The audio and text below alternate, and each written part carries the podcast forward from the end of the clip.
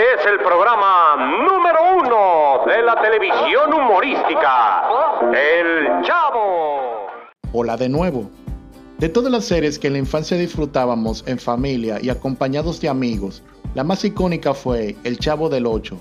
Todos los días junto a nuestros amigos se armaba el toque de queda para ver uno de nuestros programas favoritos, La vecindad del Chavo del Ocho que en RD se transmitía en el canal 5 desde mucho tiempo. Recuerdo el inicio de nuestra felicidad al escuchar esa pegadiza canción que servía de intro para el chavo, la cual fue tomada sin permiso por Roberto Gómez Bolaño, del compositor francés Jean-Jacques Perry. La melodía se titula The Elephant Never Forgets, compuesta en 1970. Esta música a su vez está inspirada en la obra del compositor alemán Ludwig van Beethoven, en 2010, Chespirito y las televisoras que difundían El Chavo fueron demandadas por utilizar las canciones de Jean-Jacques Perry sin permiso.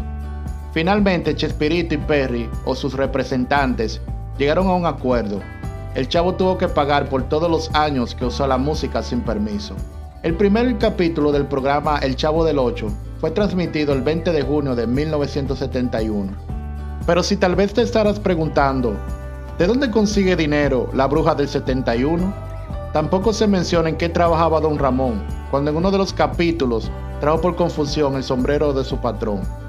El barril del chavo es un escondite secreto y no el lugar donde duerme, como muchas personas creen. En varias oportunidades, el chavo aclara esto. Acompáñame a descubrir estas 23 curiosidades del chavo del 8 y no te mueva de tu asiento. Regresamos en breve. Número 1 se llama Chavo del 8 porque en el año 1971 este programa se transmitía por el canal 8 de México. Tras el éxito del programa pasó a otro canal de más prestigio y Chespirito tuvo que buscar alguna excusa para el 8, por lo que inventó que el Chavo vivía en el departamento número 8. Número 2. El Chavo dice vivir en el departamento número 8 de la vecindad y comparte la vecindad con otra persona, pero tanto el departamento como la persona mencionada nunca aparecieron en el programa. Número 3. Aunque la chilindrina siempre usaba anteojos, estos en su mayoría de capítulos no tenía lentes. Número 4. El último episodio en que apareció Kiko fue en el segundo capítulo de Acapulco, perteneciente a la temporada del año 1978. Número 5. Don Ramón había vivido más de 15 años en la vecindad esto quiere decir que antes sí pagaba puntualmente la renta.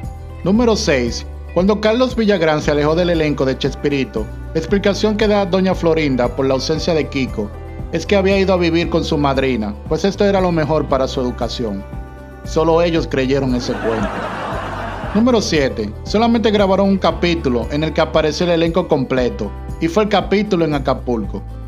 Número 8. A la chilindrina le llamaban así porque sus pecas la asemejan a un pan mexicano que está empolverado con azúcar y que aparenta tener pecas. Déjenme en los comentarios quién ha comido de ese pan, por favor. Número 9. En el capítulo cuando la chilindrina se enferma de viruela, en cierta parte el chavo le pregunta a don Ramón si le podía regalar ciruelas, pues confundió la palabra viruela. Cuando don Ramón escuchó esto, no pudo contener la risa, pero tuvo que seguir actuando. Número 10. El chavo tiene un nombre verdadero, pero cuando quiere darlo a conocer, alguien lo interrumpe con un tema de conversación distinto. Entonces, ¿cuál es el nombre del chavo del 8? ¿Cómo se llama? Quédate en el video completo y te revelaré cuál es su verdadero nombre.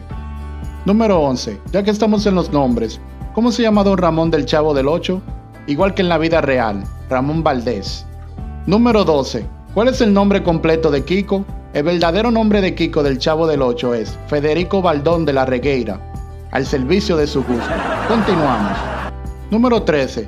Los zapatos que utiliza el Chavo del Ocho fue un regalo que le dio la chilindrina el día en el que llegó por primera vez a la vecindad. Estos zapatos habían sido de Don Ramón. Número 14.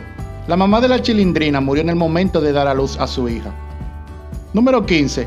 Carlos Villagrán tenía una gran habilidad de inflar los cachetes y hablar. Así podía realizar el personaje de Kiko, uno de los más queridos por el público de la vecindad del Chavo. Número 16. La comida favorita del Chavo es la torta de jamón, y aunque parezca mentira, solo en dos ocasiones dentro de los capítulos del programa se le vio comiendo. Número 17. El esposo de María Antonieta de las Nieves, Gabriel Fernández, apareció en varias ocasiones en los capítulos de la escuela, actuando como un compañero más de clase. Se sentaba en el campo atrás de la chilindrina. Número 18. Asegura Rubén Aguirre que la idea del famoso ta ta ta del profesor Girafales se la robó a un profesor de su niñez llamado Celayo Rodríguez. Cada vez que se enojaba hacía esa expresión. Rubén lo exageró un poco pero mantenía el mismo tono.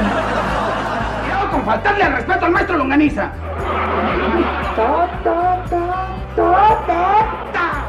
Número 19.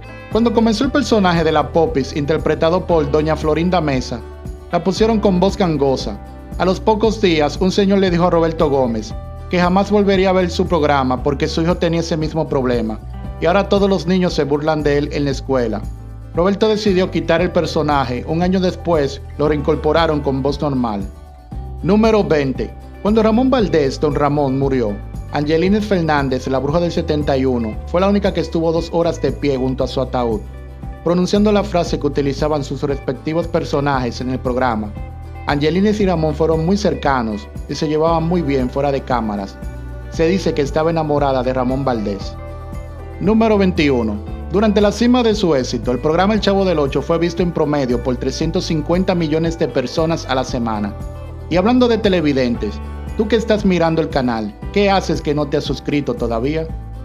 Número 22. En 1973, María Antonieta de las Nieves dejó el elenco del Chavo del Ocho para conducir un programa de variedades por el canal 13.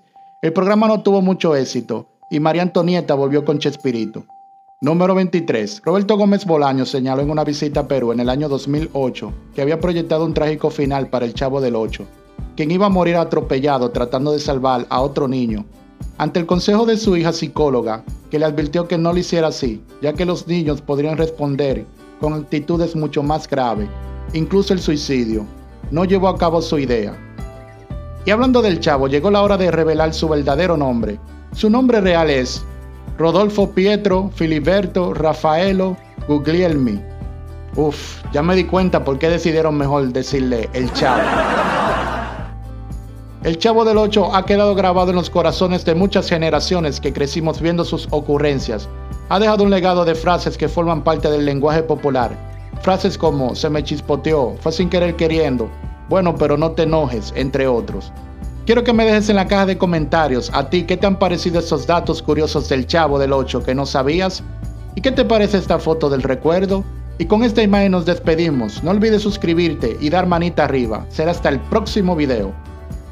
Un amigo que te está buscando a ti y me está buscando a mí. Busca a Jesús